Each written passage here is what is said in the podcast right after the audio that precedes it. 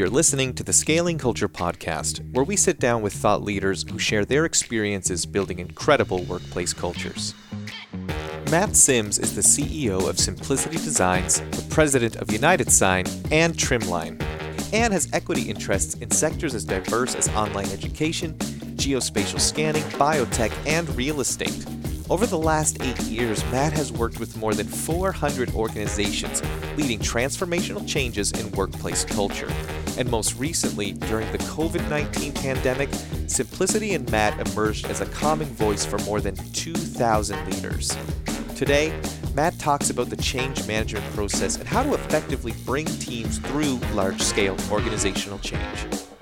Welcome to another episode of the Scaling Culture Podcast. I got a big smile on my face uh, as I'm looking at Matt Sims. Matt, welcome. Thank you, sir. How you doing? I'm doing really good. Uh, so, Matt, look, before we get started, I wanted to to um, to talk quickly and I guess point out, you know, we're both an entrepreneurs organization. I think that's how we know each other originally. Um, and when this pandemic hit, I haven't seen you know you talk about pivoting and and different things that businesses have done. What you guys did is it seems from what i saw you stopped everything and said how do we help companies? Like we are stopping what we're doing and we are focusing on helping companies. And geez you guys have done that not only a phenomenal job but you did it in every way. It wasn't just help companies. It's one thing it was if you had if you needed help with cash if you needed help with strategy execution it was just really nice to see you know a company as well versus you guys taking that putting that much effort and being i'll call it selfless in a time of chaos to say hey we are going to be spending lots of effort uh, on this stuff. So look thanks so much uh, from myself and, and obviously other entrepreneurs. You've had probably thousands of people get into your webinars now and so so thanks for that. Appreciate that ron. It was uh it was it was a moment where there was a lot of uncertainty and if there's one thing that we've done over the last decade is we've helped companies navigate uncertainty now mm-hmm. normally the market's not in complete chaos normally it's the company in chaos but when both the market and the company are in chaos uh, it, it creates an environment of, of stress and so mm-hmm. you need to bring that way down if you're going to get any sort of creative solution. And so we just tried to provide a guiding voice for people to say, we've been through variations of this before. Let's let's slow it down. Let's figure out why we exist and and, and let's get through this. And let's mm-hmm. get through this together. You know, yeah. um, the only thing I'll say is most economies are built on the backs of small and micro businesses right. who really can't afford the type of help that the uh, richer organizations can get. And so that's why we just said this is ridiculous. Throw the paywall away. Let's let's help who can be helped and let's go.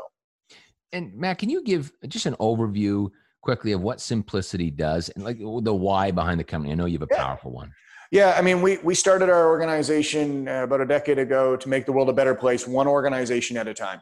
Uh, and you know that that makes some people roll their eyes, and I really don't care. That's not for them; it's for us. Right. Uh, we select right. who we work with on that. We we want to sustainably build a better future uh, mm. for this region and for this world. Uh, business doesn't have to be a zero sum game. It can be uh, much more to many people, and that's what mm-hmm. we've tried to do.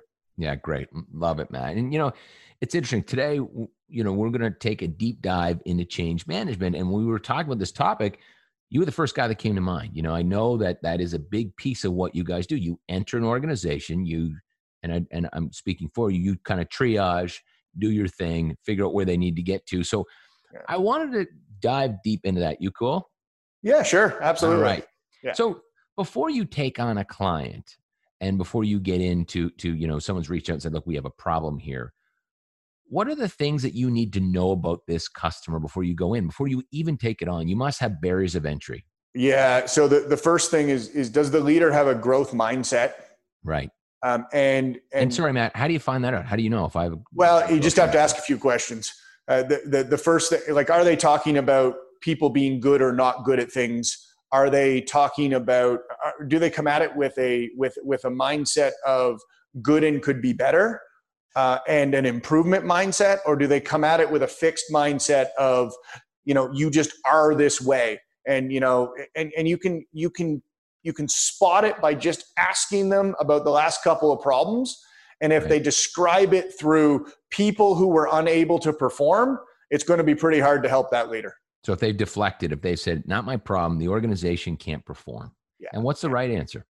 Well, the, right answer is we, we've got this hurdle we just can't seem to get over. It's and we. Right. it's a we, Hmm. and it's also a, a blaming of the ways we're doing things, not the who is doing things. Right, right, right. Yeah. So you know, and that's that's not it, it's it's a tough mindset to get to because we're Mhm. programmed as humans to try and find somebody responsible for the problem, and we Right. want to hold people accountable to the result. Well, that's all well and good, but it you know it's not going to help you in improvement. Yeah, of course. So once you get there, so you, you know, I'm a customer. You say, okay, Ron seems to have a growth mindset. What? How do you enter an organization? What's the process look like? How do you start to build trust? Because you must. It can't just be you're going to deal deal with me. Do you have an icebreaker? What does that look like when you come in? Yeah, I mean, there, there's there, there's a thousand there's a thousand ways to enter an organization, but the first one is to authentically listen to what they're trying to create. Mhm. Right? I mean, there- there's there's a total. If you're trying to create a very profitable 1.5 million dollar business that serves a distinct market in a region, that's totally different than trying to build a 25 million dollar company that serves multi value streams, multi businesses. So it, it can't be what I want for the organization. It has to be what they want, and the only way you mm-hmm. get there is by having them describe the future state they want to have. And What that- is the ideal future? What are you looking for? Right? that's it. That's it. Let's do, you, let's you have to agree with that or not? You're like, okay, great, let's go. Well, I don't have to agree with it, but I have to be that shock-proof shit detector Yeah. for them that Mhm. says, you know, that's nice, but we are we are ages away from that, right? We're miles away from that. Or or I have to ask them, do you really want that? Do you want that because someone else wants it for you, or do you really want it? Mm, why do you want this? Right? I mean, Ron, you know that the difference between a 1.5 million dollar business and a five million dollar business, and then a hundred million dollar Yeah. business. Those are totally different problems. hmm right? Mhm. And Yep. most entrepreneurs we work with haven't defined success for them. And the result of that is that they've created chaotic and often diverging visions of their business. hmm So, you know, the, the, you, you want to dive deep on change, you, you better first dive deep on what you're trying to build as an individual and get clear on that. Mm-hmm. And then how your organization is going to enable that. What, where do you want to take that organization? Mm, yeah, I love that. And so once you get through that, that sounds like a, a really uh, in-depth first step. Yeah. What are some initial barriers? So we get through that. What are the barriers that you see as you go in? So now I've said, look, the future looks like this. This is what I want. Help me get there. Boom, come on in. Yeah. So then we just we, we get with the team and we solidify that this is the future. This is where we're headed. And then we have a very robust conversation around what's the gap between where we want to go and where we are. When you say team, your team, their team. Both. Okay. You, you, need the leadership team in, uh, Okay. but I'll, I'll take away what they want to do. And you know, we we've worked with over 400 organizations in the Mhm. last in the last decade. I, you know, if if something isn't passing the sniff test, we're going to have an honest conversation about that. Yeah. But let, let's say the vision is you, Yeah. you, you can achieve most things. So let's say we can get there. Okay, great. So what's the gap? Now we're starting to chart the journey. Because if you want to lead change, the, the, the most important thing is to create a gap between where you want to go and where you are. Create a gap, or you mean identify? Like here's what here's what, create the entirety of the gap what's the Okay. what's the what is the journey how far are we from Mhm. this Mhm. right and it, it's always way further than people want to give credit to it um, but you know forget it it doesn't really matter how far the journey is we just got to agree on the gap and the And- sequence of the things we need to fix And Matt, when you say agree on the gap, what is that like visually walk me through that? Are you in Yeah. my organization facilitating the conversation? You do it with your team, come back and present. What's it look like? we, we, we got to do it together because we got to co-create and co-learn we got, we got to trip over the truth so all great leading change is a discovery exercise hmm not only where we want to go. See, if I present it to you, you're going to tell me why I'm a donkey. Right. If right. I build it with you, we're going to agree. right. That's on- part of, is that part of the change management process? This is part of the buy ins. This is ground zero, right? Buys buying in from the leadership perspective. You're doing this over and over again, right? Mhm. Pe- people tend to want to be the smartest person in the room and show you the answer. And you know that doesn't really matter when you're leading change with teams. If you know it but no one else knows it, you great. That and two bucks to get you a cup of coffee. Like yeah, it, yeah. not yeah. going anywhere. And so you get there. So so we've we've as a group We've identified what the gap is. We've gone through that. We both agree, your organization, mine. And let's say, uh, you know, go back to my security business. You have multiple layers. It's it's national. A lot of frontline staff. That's probably one of the most complex organizations to go into to create change. What's next? How so we strategically, now- we've determined the gap and yeah. we've sequenced the fixes at least as best. There's a whole lot of tools you can use to, yeah. to, to get better, but you've sequenced the fixes. Okay. So now I'm going to get first. The first hurdle, the first priority is this, and then second, and then exactly. Third. Yeah, and and that's a whole that's a scoping issue. Pretty consistently, people uh, scope things too big. They make them too ambiguous. So the the thing is to really cut it down into chunks. So I need to take the macro gap of where I want to be in the long term and get it down to a very solid 90 day plan of what I'm going to do in the business, on the business, and from a resource standpoint. And I, I generally hate the way people talk about in and on the business. Mm-hmm. Uh, pe- people tell me when they're doing sales, they're working on the business. They tell me when they're doing strategy, they're working on the business. Mm-hmm. No, you're not. When you're doing sales, you're working in the business selling more, right? If you're mm-hmm. going to change form, fit, or function of an area of your business, you're working on the business. Mm-hmm. So if I'm going to change the sales process, I'm working on the business. Right. When you're working on the business, think of it as a home renovation. Yeah between 1% and 99% done it's all cost and no value right right right it's just it's just an unfinished project so on the business you can only really do one of them every 90 days but you still have to move the organization so there's a whole bunch of band-aids you're going to put on it and there's a whole bunch of resources you're going to lean on to hold some stuff together right mm-hmm. those are that that's what it is to run a company but we're going to say, hey, I'm going to hold this together while I systemically fix this area sales process, right. marketing right. process, HR process, something. So that just means I'm going to continue with my sales. That can't stop. But as we do that, we're spending time changing the process. I'm going to change this process over here so that it functions faster, better with less resources.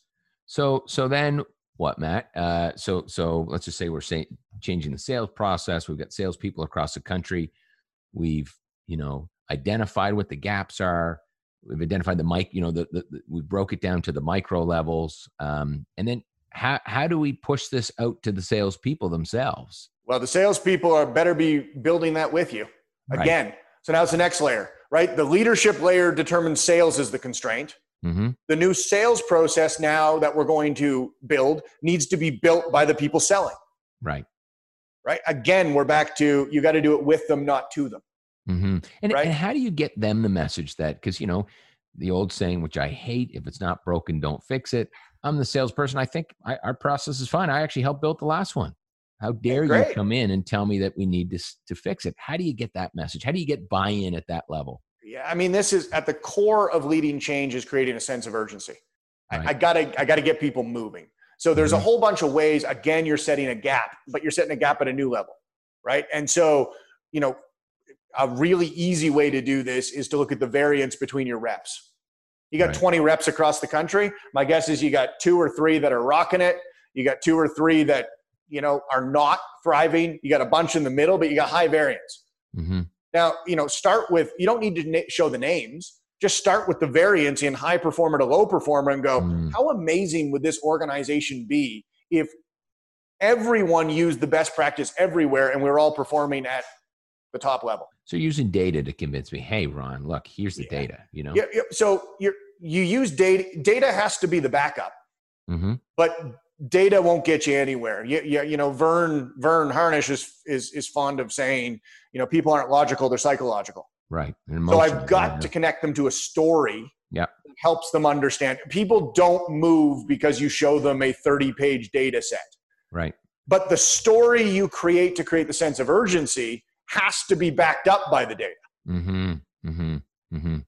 Because otherwise, I'm just, I'm, uh, well, I mean, it, if you want positive change, that is, right? There's a lot of people who use the tenets of leading change to do horrific things right? right? All of the most horrific things in human history have been built on a fraction of truth, and then we've created a story and and and I mean, if you look at any of those instances, you know, you can get real dark in this one if you want. Leading change mm-hmm. works for the positive and for the negative, mm-hmm. right? Mm-hmm. And so, so you know now we've identified that i've been involved in the process we need to execute you know this is this is yeah. you, you know it's got to be one of the biggest challenges uh, bottlenecks are you're going to hit bottlenecks personalities how do you start the execution process? Well, what's the so, fastest way to, to, to scale this process? Yeah, i mean so first in the execution when you're making change it's always good to use a word like a pilot or a skunk works team and we're going to go try something. Right. So it, it lowers the barrier and the other thing is and risk. you, the risk. And, and the way that you bring the risk down too is you never doing a cross change. If I've got 20 sales reps, I'm going to pilot the new change with three or four of them. Mm-hmm. I'm going to have all 20 build it, but three or four are going to execute on it. And what are we going to learn as soon as we go to execute on the theory of the new way? Right. There's going to be we're going to learn, we're going to learn why it's wrong. Yeah. Right. So if you do it with all 20, you're going to have 20 people saying this doesn't work, throw it away. I'm going to go back to my old habits. If right. you do it with three or four, you pilot and you say, we're going to learn. So now what happens is you've created the environment where learning is prioritized over the immediate execution, which allows you to execute at a higher level. It mm-hmm. allows three or four people who are really, by the way, I go with the coalition of the willing here right? I go with the people who want to change, not with the people who are forced to. Yeah, those who are running the pilot are saying, "Look, I, I this needs to change." Right? Yeah. I bought in. Right? Exactly. I want to do it, and then you let their early stories and early results guide the rest of the change through the organization. Mm-hmm. And you know, mm-hmm. once you have eighty percent of the people on board, I now change the rules. Right right but but people senior leaders get 20% on board and go okay that change is over i'm going to the next one Eh, no, it's not. And that's a huge problem for most senior leaders because what do you want to do? You, you, are looking at the next squirrel, yep. right? You, you want to fix the next problem. We don't fully finish this one. That's right. Yeah. Right. So, so once the pilot, let's just say it, it's got legs, we figured this out, it's working, boom, we need to move across the organization. Now, now we have to go uh, vertical, horizontal, whatever the word is. Sure. Yeah. I mean, at this point, you're going bit by bit. So here's what I do I take the new process and the way it's working, and I bring it to a new area, and mm-hmm. we flow the process out, and they tell me why it won't work for them. That there's going to be new challenges, new area, new people, new customers, new challenges. Sure, and and what you find out is they're like, it, it'll never work for me because of some sort of unique part that you just put up there. And yeah. then if you force them to do it, that's what they'll stick to. If you bring the new process and say, "Can you make this better for me?" and they get their mitts on it, and they go, well, I would do this a little differently and this a little differently. What you have now is a better process for the second group, mm-hmm. and the first group learns from it, and off you go. Right. Right. And so what you're doing is not you're not just transferring the best practice, you're actually making the best practice better as mm-hmm. you move it across the organization. Mm-hmm. Right. And it's it's it's it's it's systematic. It's not you, you can't do this in an ad hoc way. Hey, Bob's doing a good job selling. Let's get Bob to teach everybody. So this converts the skeptics to to I'm not a skeptic. You're asking for my help now. That's change correct. This and make it better, right? Yeah. And you're always going to deal with the no-nos. That's fine. Don't spend your time with them. Right? Like anybody who's against a change we're working with get they get all of my smiles and none of my time. Mm, I love that. All my smiles, none of my time. Yeah. Right. Because what where do you want your energy to go? I want my mm-hmm. energy to go with people who are excited about the change and helping to remove roadblocks for them I don't want to spend my time in debate with people like and what am I doing when I spend my time in debate? I'm telling everybody else this guy has a point. Mm, yeah, that's right. Yeah. Mm. I think yeah. I'm convincing people. I'm not. I'm actually giving weight to his argument. Yeah. And and so so you know there's an accountability how do you make sure what are some of the keys to make sure this is going to be smooth now? I, I, see this trend i see where it's going. What are some of the key things to make sure that this is executed people are accountable for the process? Because eventually you know maybe not everybody touched it but we're going. This is the new this is the new process the new sales yeah process. so uh, you know the, the the key if you're if you're familiar with good daily management you know it's it, it's all around a process that you go use, you'll learn from. So, do I have a way to get together every day or every week to make that process better? Mm-hmm. And if I don't, I won't get buy into that process. So, what I need, the great organizations are working in the business executing on that new sales process, and they're spending 15 minutes a day talking about why it's not working. They're at, that is a topic. That's an agenda. Why That's an agenda not, item. And Yeah. you're saying, "Hey, I go out and I plan I plan to make 38 calls today. I plan to have six meaningful conversations. I plan to convert X dollars." Mhm. Great. Come back at the end of the day. What prevented you from having a perfect day? And they will go ahead. Well, do you drive accountability? So, so do you try to use the same data metrics? Everyone's making 10 calls. Come back to us after those 10. Is, is that helpful in the accountability piece? And then tell us what's not working. Yeah. So here's the thing: most people use metrics to prove. We use metrics to improve. Mm-hmm. Mm-hmm. If you use metrics to prove, I won't tell you the real score. Mm-hmm. right? If you're going to use them to beat me, I'm I'm going to hide from you. So Right. you know, how are you? I don't. Th- this sort of hold people accountable. Uh, I I believe people hold themselves accountable if you put the right system in place. And I don't process believe- the right way you're providing it, you know? Exactly. You, you state intention, right? Yeah. So you get people to state intention of what they plan to do that day, and then you help understand what got in their way. And in Mhm. understanding what got in their way, you have a data set by which you can talk about removing roadblocks. Mm-hmm. Right? Mhm. I'll give you a prime example of this. We're working with a with a physiotherapy outfit. They had 28 therapists. Okay. And before we went in and looked at how they could get more out of their time, right? They were working at about 50% utilization. So you know in a service business, if you're only 50% value add work and the other 50% is running around doing stuff, that company's not making much money. No. Right? So we go in there and we get through some of the some of the, the stuff in the process and get rid of some of the waste and they're they're clocking along at 70 72% which is a nice bump and before this they had complained about their computers you know offhand it's slow yada yada and and of course what does the owner think when you're complaining about your computer god another expense or you're thinking stop whining like let's just Yeah. let's get moving on well they started realizing the computers were about four years old it took a half hour to boot up I'm making $100 an hour. I got 24 therapists losing a half hour every day. Mm. Now, when I quantify this on what's getting in my way, how much are they losing every day? They're losing $1,200 of billable time a day Right, yeah. waiting for the computer. Well, what do you think that business owner is now doing about the computer complaint? Right. I can tell you what they did. BDC hmm. loan the next day. Yeah. Bought the computers, got the half hour back. How long do you think it took her to pay that back? Not long. Not long. And you know, how, you know, how do you how do you build a culture map? Because two things: once you guys leave, you're probably left, and I assume you want to sustain change there, right? Yeah. How- so let's start there. How do you how do you leave my organization and and hopefully uh, allow me to to run the run point next time, or the organization, not me, I should say. But but how do you how, how do I keep a and sustain a culture of change? it, it, it's a it's a system and so our job is to leave you so that you can do everything we've done between 18 and 36 months right and Right. it's a system there's a way in which you make strategic choice that choice should be around understanding the gap in the organization you're going to fix then i need to fix it there's a bunch of good toolkits you've, Mhm. you've heard all the the buzzword crap but let's call it advanced problem solving Yep. right so there are problem solving tools that you should probably have and you need two or three people in your organization that are trained to facilitate improvement So keeping a trained facilitator, right? You- s- we need to train that- someone Right.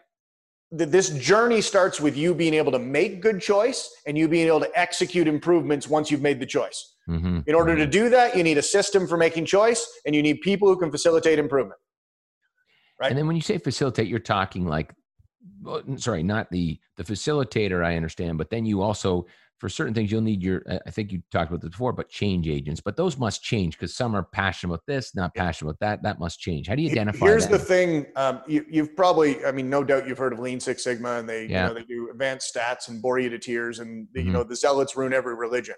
Um, but the good ones um, understand how to use theory of constraints, the good principles of Lean, and good uh, statistical variation to make sure you fix the right problems. So you need to train those people. Now, here's the thing: you never want the department of continuous improvement because it takes an inordinate amount of energy to facilitate and lead change. So, what you want is to create that as part of your development.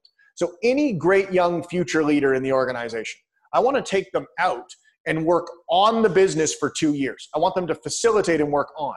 Mm, Guess what I'm going to get when I get that? I'm going to get a series of improvements done. Somewhere between four and six improvements done a year that are going to bring a return to the business. Yep. And guess what I'm going to find out? Can they lead? Because if you're facilitating improvement, what do you need to do? You need to lead without authority. Yeah. Right. So you're gonna you you make it a training ground. So instead of taking a young talent and promoting them to manager and watching them fail, you actually move them to improvement and you get a look at whether they can do it or not. If they can't mm. do it, no skin, you get some improvements, you send them back to to being a salesperson and off you go. So if you if you want to bake this in, you bake it into the organization as part of the development of anybody coming through. Interesting. So, so, and when you say development, are you talking like onboarding or not? So I, I love using this in onboarding because they see stuff you don't. So mm-hmm. what I love is in the first three to six months, I love talking to an individual saying, what do you see around here that we do that is just crazy? Was it, was it Matt, was it Toyota that used to have this red box? You would, they would hire a manager, they're in the facility and they put them in that red box and, and this is you know me storytelling i'm sure but i think they were there for a week and if they couldn't find five problems they were gone or something like that well so every new manager that gets hired at toyota to move into a management role yeah. has got to go to their highest performing facility in tokyo yeah. and has got to identify a hundred plus improvements oh, wow. in their best place over the course of two days i love it i love and it and if you can't then what they know is you don't have that improvement mindset mm-hmm. Mm-hmm. Right. If, if, because listen, if you're going to live in a world of continuous improvement, you're going to have to see creative abrasion as a good thing. Yeah. What, what that means is you have to live with the idea that I'm as good as I am today, and that's okay. And every part of everything I'm doing is being done better by someone somewhere. Mm-hmm. Mm-hmm. Most people live in good or bad. They can't live in good and could be better. Right. Right. Right. That was yeah. Steve Jobs was just amazing at that. That was his ethos right which is why you know you, even the even the rounded corners on on the laptop and why like when you took off the back plate that no one could take off it was beautifully designed mm-hmm. because mm-hmm. he was continuously pushing and striving for 1% better but steve also and and you know i really took a page out of his book where he would go to the bottleneck he would go to the problem and sit there himself you know and i think yep. it sends the right message to your team uh, but he would really like I'm sure he's quite OCD about it. He would just focus on that problem, really think about it, and then and then you know essentially implement change from there. Well, I mean, you bring up an important point on leadership. You, with all due respect, you may know where the constraint is in the organization, but you don't know how to fix it, even if you've mm-hmm. worked in there. That's the classic problem with entrepreneurs. They've done every job in the in the organization, so they think they know every job better than everybody. Yeah. Well, you know it, you need to go there and here's here's what you're going to as a senior leader you are going to show what's important to the organization by where you put your time not by what you say mm-hmm. Mm-hmm. that's a critical difference where you put your time right? So where are you going? And matt i'm going to rewind a little bit but as you're going into organizations and especially you work with some larger companies they have leaders that even through that process don't buy in. They're just like look yep. i've been here for 15 years forget it. Yeah. You know, how do you deal with those that are just stuck? They're just stuck. They're not moving. Doesn't matter. We tried stories, backed up with data. We tried to get help. We tried to get them involved. They are just fighting and screaming. Are they gone? What? What? Well, a um, classic um, no-no, right? And I talked on it a bit earlier. You get once you get to eighty percent buy-in. Yeah. You then get to change the rules of how we're going to operate here. And once you start to change the rules, what you get is you get that extra 20%. And you know, 10% go, okay, I get it, the rules have changed. The other 10% are going, I'm never going to change. Well, that's when you start your three conversations, right? Yeah, the 1st one is, this is how we do it here. I, I think you should, uh, I, I think you should figure it out. The, yeah. the second one is quickly. Well, yeah, quickly. The, the second one is, you, do you know it's easier to get a job while you still have one? So that's a tough conversation. Right. And then the third one is you still haven't figured it out. Right. Right. And and that, but but you people have that conversation too early. Mm. See, here's the thing: you've seen that. You've seen the law of diffusion of of, of innovation, or you know the, the histogram that shows change and what percent change with the innovators and the early adopters and the early majority and the late majority. Here's the thing: I the, I can't tell the difference between a no-no and an early majority in the first days of a change. Mm. And I really can't tell the difference between a late adopter and a no-no or a laggard in the early days. And the mistake Mhm. I make is going hard at a late adopter Right. and, and turning them into a no no. Right. And the Mm. reason why I'll say this is so important is your late adopters are the ones that hold your organization together. They're holding the framework of what works together. Right. So don't alienate them. They're going to be the torchbearer. And so how do you figure that out? How do you how do you, you know, keep going, Matt? It's it's day by day, right? So here's the thing: you you you figure it out as you start to move the change across the organization and people start to adopt it, right? The Mm-hmm. Yeah. the innovators will do it because they saw a squirrel and they want a new one, right? The the early adopters and the early majority are going to look at it and go, "Seems like a good idea." Hmm. I like that. The late adopters need to see proof. They Right. don't care about your stories. They need to see that X equals Y and that you're, you know, so you can get the first 50% on stories and a little data. The last bit, they're not moving till it works. Mhm. So if Mhm. you haven't gotten more than 80% on board, you got to ask yourself as a leader, is this really working? Like do I have the results to justify? Sure, I can I can change this, but is the change working? Is it giving me the results? And if it is, you won't have a problem getting that last 20, 30% on board. You know, it's interesting, uh, and I've seen, I've been to your seminars, which were awesome, and and had the pleasure of also uh, hearing your father speak, Merv. And one of the things that always stuck out to me is, and this was obviously deeply ingrained into Simplicity's culture, is we debrief everything. We, we even if we had the best day ever, the message I got was we're going to find something that we can improve. Yep. I don't care if it's as simple as the setup, where the speaker were, how we set up the tables. There's something that we need, you know, kind of that Toyota methodology. Tell me more about that. Well, so here's here's the danger. If you if you only look at good and bad, Mm, then a day needs to be good or bad. But at the end of the day, there is no possibility, at least I haven't run into a perfect day yet. I've run into lots of days that have felt great and we've gotten the result. right. but I have not run into a perfect day. And so, how can you learn? How do you infuse learning in your organization? You talk openly about the things that don't go well. Yep. Now, there's a balance there because the human brain remembers negative far more than positive. Mm, So, you have to balance it out with a discussion of what went well. right. You Right. can't just talk about the stuff that you didn't like Mhm, right mhm. and and the other thing to remember is don't solve problems in that meeting you're just identifying gaps and so here's the thing ron either you're going to talk about it at the end of the day or you're going to go home and talk to someone else about it why not solve it there? Why not say, well, you know, okay, the problem was the we should have tested the equipment in advance. Yeah. And so the simple fix is okay, add that to the list, check in advance. Why why not why not so take if it if take it is home? that simple sure if, Yeah. if it's a two second conversation and everyone agrees Okay. then do it but that is rare by the way Right. Right. It is rare. Normally, someone goes, "Well, what about this or what about that?" And as soon as you get into more than like with tired brains at 4:30 or Ah, 5:30, right. th- that's not the time to solve complex problems. Mm, It's the time yeah. to identify them. Right, right. Ti- yeah, I like that. Now that brings into context. Everyone's tired. It's the end of the day. Yeah. It's not ideate. We're not innovative. We've got no gas in the tank. Right. And and all you're doing is capturing because what it, what you need to do is before you act on something, when you act on something, you're committing minutes to it. What makes that problem the one we need to fix over the other 338? Mm, hmm why? Because we can? Because we know we can? Like this is this is the danger of the human brain right? The human brain when it's tired likes to do either what it likes or what's passive and easy. Right.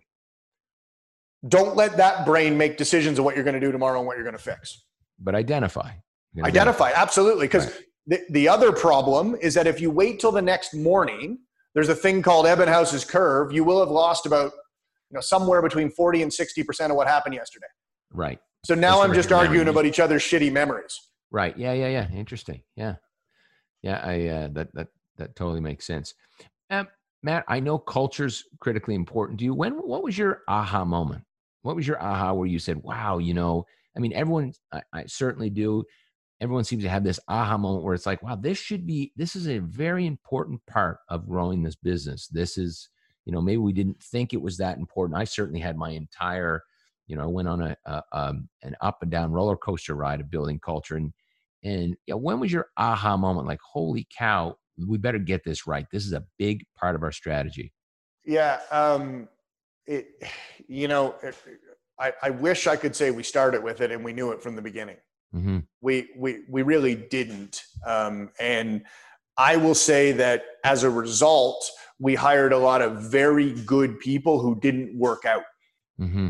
Mm-hmm. And so uh, we we've been on uh, almost zero percent voluntary attrition uh, over the last two and a half years now. So I'm going to say it was about three years ago where we got extremely intentional about building a culture inside simplicity. Mhm. And have you been watching The Last Dance with Michael Jordan? Watch the whole Oh. thing. Loved it. Like, but what's amazing in that is that the nostalgia of the memories are decidedly different than the creation of those memories, Right. Right. Right? And so you got to decide what kind of culture you want to have. You know, are we a family or are we a high performing team? Right.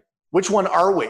Mhm. and and and we have oscillated between those two cultures we've we've settled into where we want to be a longer term business that is focused more on being a family than A high performer. than a high per, than, than an organization that's going to build the bulls over and over and over again And why? Why? Why choose that strategy? Well i don't think I, I think you see what happens when you try to build the bulls you have moments of greatness that can last for a period of time but the combustion you create within mm. that vortex Yeah. is not sustainable over the long term You hear that at Amazon, right? You hear people say, "I'm pulling my hair. and I can't deal with it." And others like, "This is what we signed up for. This is it. You know, this is we are in the pressure cooker, and that's the culture. You know." exactly and and what you'll see is some people will thrive in that but i but Mhm. i also am not sure that as humans it's healthy for us to Mhm. be in that forever I, I don't mind experiencing it but all the all the uh, and, and this goes against high performance which is you know i'm we're fighting with this now but we've decided we've decided that we're going to move to whole person hr that we aren't just looking at your Mm. professional side that we understand there are different points in your life i mean ron you just had your second child i've got a young child i mean when my child came along the professional burner had to be turned down for a bit Right. That's right. and the personal one had to go up so are you going to be an organization that decides they're going to take that into consideration Mm. or are you going to be a pressure cooker where performance at all costs is what you want What did you call that, Matt? Whole HR. What? Did, I love that. whole person hr Right. So, as in, it's not just about you at work; it's about you at home, you as a partner, you as a community leader. I love that. It's Yeah. about you as a person, right? And and Yeah. you know, Ron, we would know the models from EO, but but Yeah. really, you know, you know that we work in mental models for organizations. Mhm. My work with EO and you know, listening to in particular Warren Rustand talk about North. Star and then taking on the Japanese model of, of Ikigai and, and saying, you know, what is that for you? And then looking at the four perspectives of life when it comes to friend, family, and relationships, personal, professional, and community. And what is that for you? And we've we've done that with almost all of our people now and said you can share as much as you want with us we can't Mhm. force you to share but the Yep. more you share the more supportive we can be Mm. Right.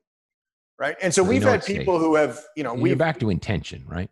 yeah exactly exactly and you know we've decided that we want to be a long-term business Yeah.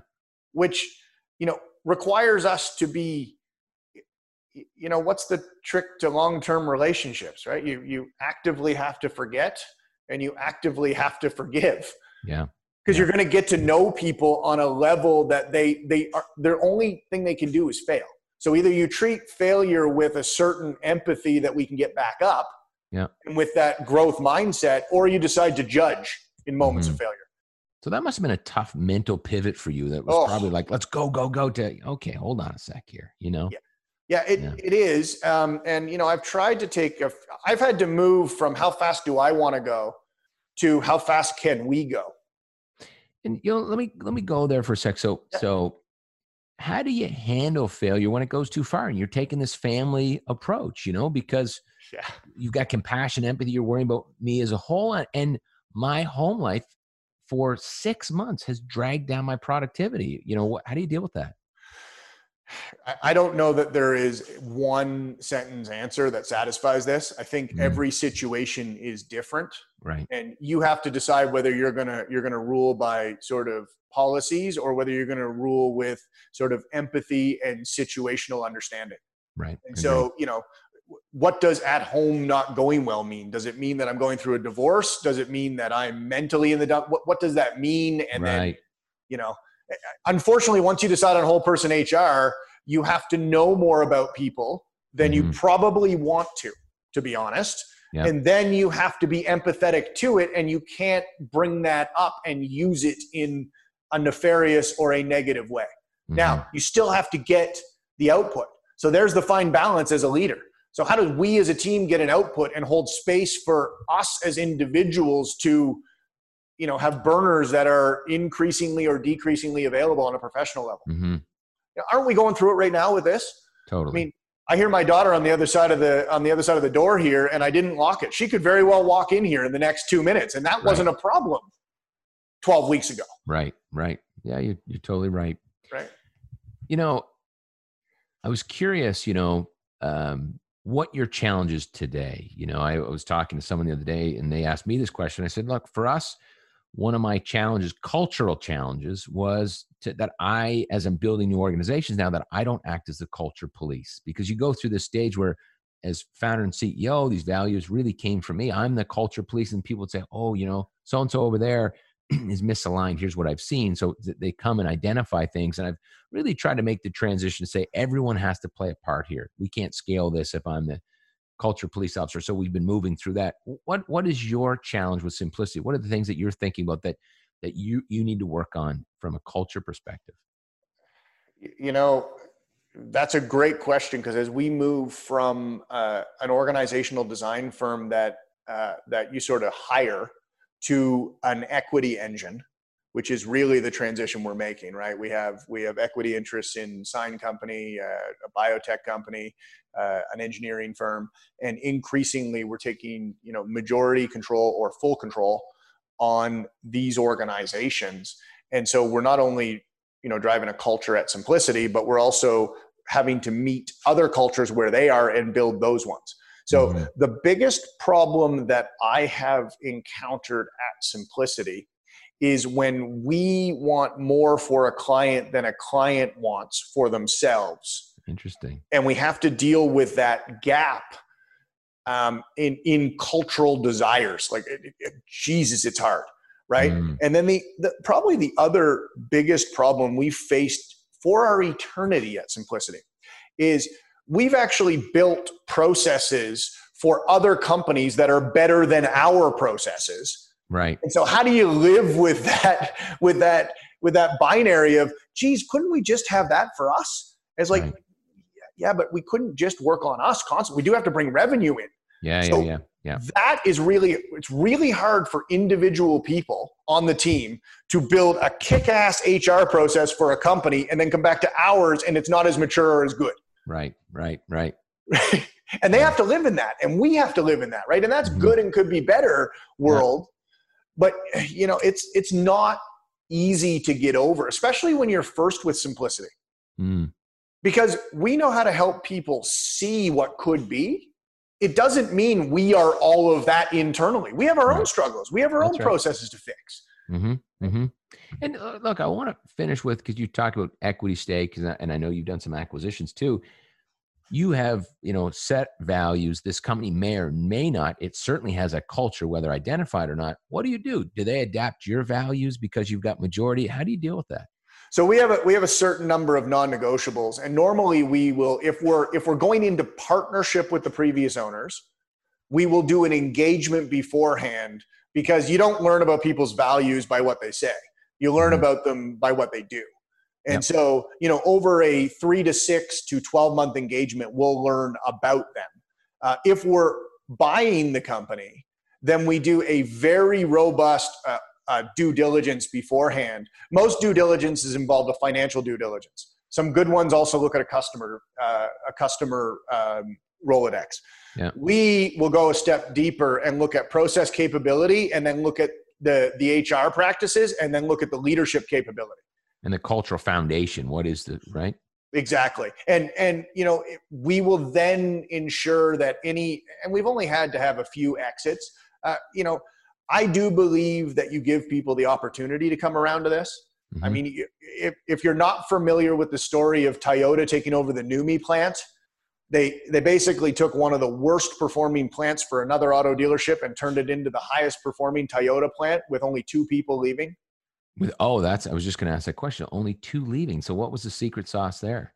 Just just a new culture, opportunities. I mean, normally when we help transform organizations, you get that 15 year grizzled vet, and normally the answer isn't I'm not doing it that way. Normally the thing is I've been trying to get someone to listen yeah, to me for right. 10 years.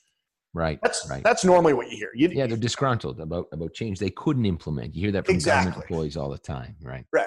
So after you get over the general fear of a new owner, you you generally get some excitement if you do a couple of engagements early where you just really authentically listen. And I, you know, I mm-hmm. told them early on. I said, listen, when we bought the sign company, I said, folks, I'm going to show you a picture of my grandfather, and here's his sign, and here's how proud he is to have that sign. Right. I didn't become the majority shareholder of this sign company so that I could come in and tell you how to make signs. I don't know how to make signs. I just know what a great sign can do for a customer and what it did mm for my mm-hmm. grandfather. Great story. Right. And so with you, I want to build this. And so that disarms sort of this who's this coconut who's going to tell me something. It's back to intention. Exactly. Yeah. And and I do not want to be building signs. I'd be no good at that. Mm, right. right. But I do love the sign company mm-hmm. and the sign mm-hmm. business. Great, Matt. Look, uh, I want to thank you for your time and, and thank you for everything you and the organization does for the entrepreneur community. I think everybody would is is so appreciative of the time you guys put in and and the effort uh, from not just you but your entire team. So Appreciate thanks, it, Ron. Yeah, thanks for coming on. Uh, been a been a blast, and we'll be in touch. Awesome. Thanks, Ron. See ya. For more information on Matt Sims and everything related to scaling culture, please see the links in the show description. We'll be back next week with another incredible guest.